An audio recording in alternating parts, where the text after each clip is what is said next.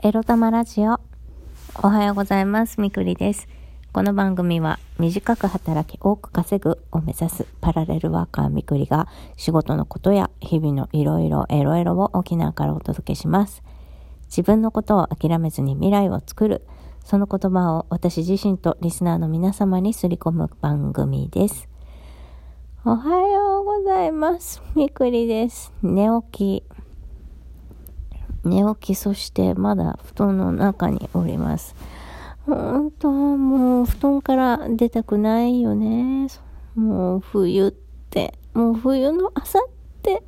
辛いんだけどさ、このあったかさが最高よね。ほんと。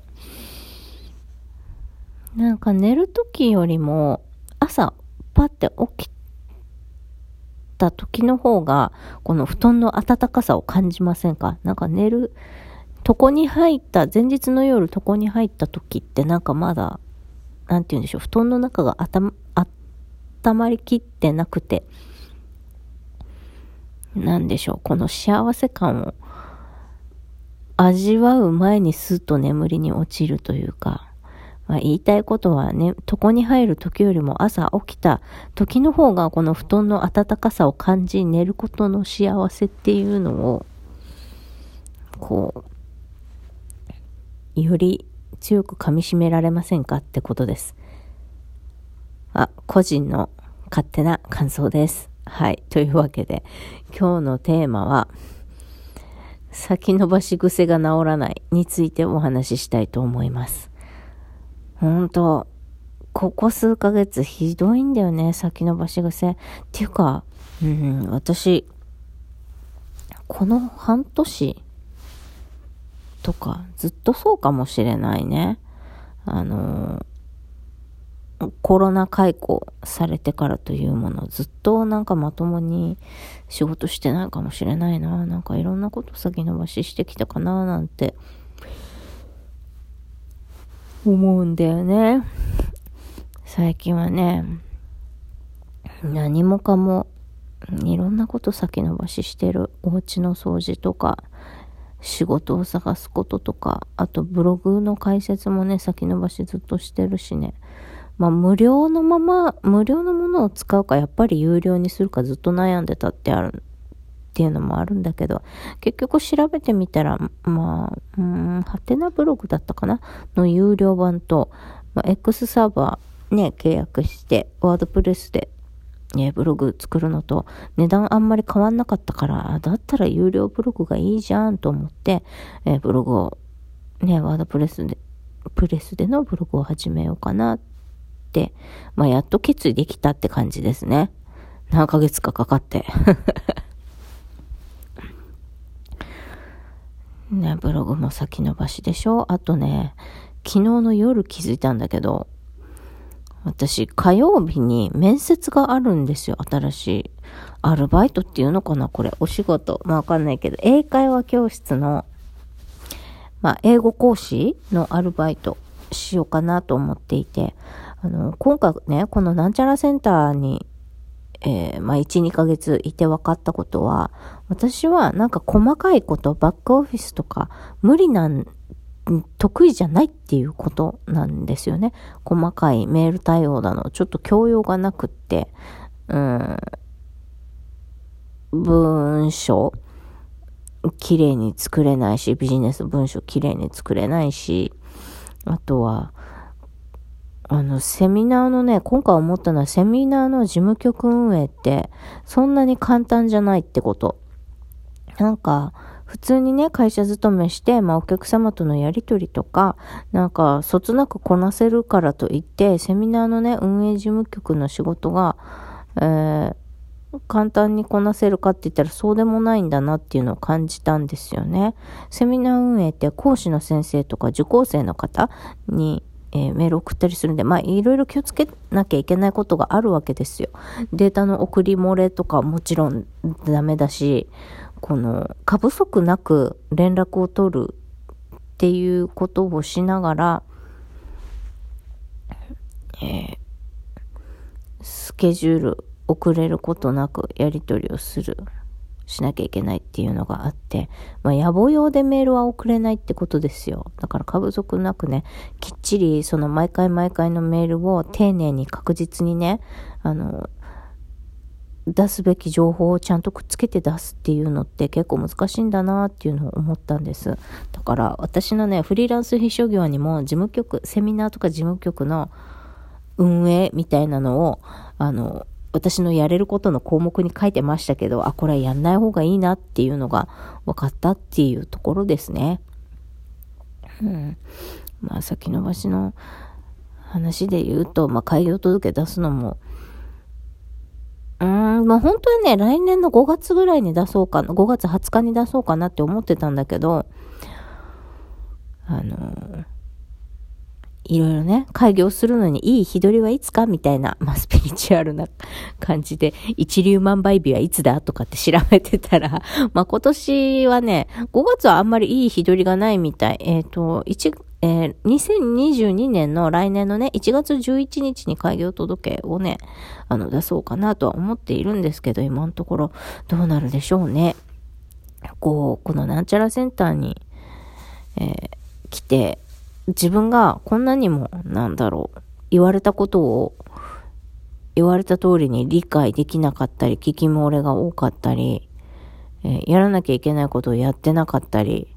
ここまでしなくてもいいのに1日2日かけて無駄なことをやったりとか、本当にね、はちゃめちゃもうポンコツもいいところな働きぶりだったんですよ。うん、だからね、やっぱフリーランスの秘書じゃないのかなって思ってきている部分は正直ありますね。じゃあフリーランス秘書としてやるとして、じゃあ私何ができんのつったらなんでしょうね。バックオフィスもさ、別に得意じゃないのにさ、創業スクールでは、まあ、営業に強い秘書っていうのを押し出してプレゼンしたんだけど、営業が強い秘書って言われても、あー、みたいな。営業、まあ、今までね、営業職結構私長いんですけど、まあ10年近くやってるかな、接客営業っていうのはトータルで。あ、すいません。ニャコがお腹すかして泣いてます。やってるんですけど、まあ営業、営業は好きじゃないですよ。営業の仕事は好きじゃないんだけど、営業向いてるよってって人には言われてきたんですよ。だから、えー、そうなのかな？なんか、楽しくもないのにニコニコしなきゃいけないの？辛いなとか思いながら、なんかいつもいい、いい人でいなきゃいけない営業職っていうの疲れるななんて思っていて、好きじゃないんだけど、私に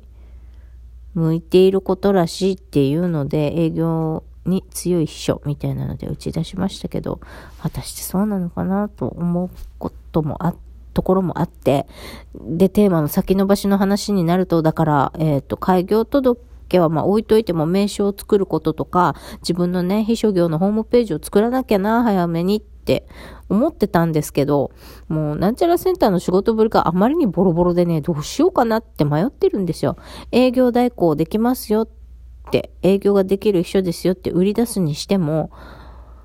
うーん、じゃあ、な、何でも売れる？何でも売り上げ2倍3倍にしてくれるの？って言われたらさ、約束はできないからね。そこまで、こう、マーケティングをきちっと勉強してれば、何でも売れますってちょっとはね、言えたかもわかんないんですけど、このコンサルティングっていうか、まあ、マーケティングだよね。商品をどうやって売るかってっていう専門的な知識があって営業をやれてたわけじゃないから、もうた感覚だよね、センスで。もうその入った会社の商品が、ああ、こういうもんなのかって理解して、なんとなく手探りで売ってただけだから。で、たまたま人当たり悪くないから、それっぽく営業できてたように見えたけど、別に営業マンとしてすごいもう、ものすごいセンスを持ってるってわけでもないんですよね。あの、センスもセンスのある営業マンを見たことがあるから、うん、私はそこまでじゃないなっていうのを感じてはいるけど、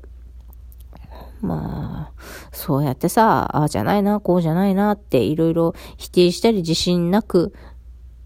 過ごしてたらさ、もう何でもかんでも先延ばししちゃうんだよね。まあこれはいいわけですね。先延ばしする癖。どうですか？皆さん。先延ばししちゃってることたくさんあります？もうね、先延ばししてることなんてね、今日の朝、早起きするっていうことさえ先延ばしして、あの、私は7時半に起きましたからね。本当は5時ぐらいに起きたかったんだけど、7時半に起きてね、起きることすら先延ばししているっていう。まあ、こんな毎日ですわ。うん。先延ばし癖ね、また、やっぱスピード大事なんだよね。なんか最近、全然動けないや、ぐだぐだしちゃって。もうこの先どうしようって路頭に迷ってさ、なんかパパパって動けないんだよね。たかだか誰かにさ、メッセンジャーで返事を返すとかさ、なんか気乗りしなくって。だから気乗りしないことは全部速攻で断った方がいいのかなとか、なんかうじうじしちゃってます。せっかくの日曜日なのにね。うん。そう、あ、言いたいことを言い忘れてたけど、そう、あの、英語講師のアルバイトに応募したのはね、なんちゃらセンターの仕事をやって、まあ、このラジオが続いてることもそうだけど、何か人前で話したり発信をするっていうことが、もしかしたら、あの、私が、えー、少しは難なくやれることなのかなと思って、なるべく自分のね、得意とか強みっていうのを、あの、伸ばすっていうことにフォーカスして仕事選びしようかななんて思った次第です。英語も好きだしね。うん、そんな感じ。私の反省会になっちゃいましたが、皆さん最近先延ばししてますか？それともサクサクスピード、スピーディーに動けてますか？ね。まあ、だらけてても、スピーディーに動けてても、せっかくの休みなのでね、あの、あまり、こう、時間に追われたり、せかせかすることなく、今日はね、ゆっくり休みましょう。私は、えー、プレゼンの準備をします。ということで、それではまた。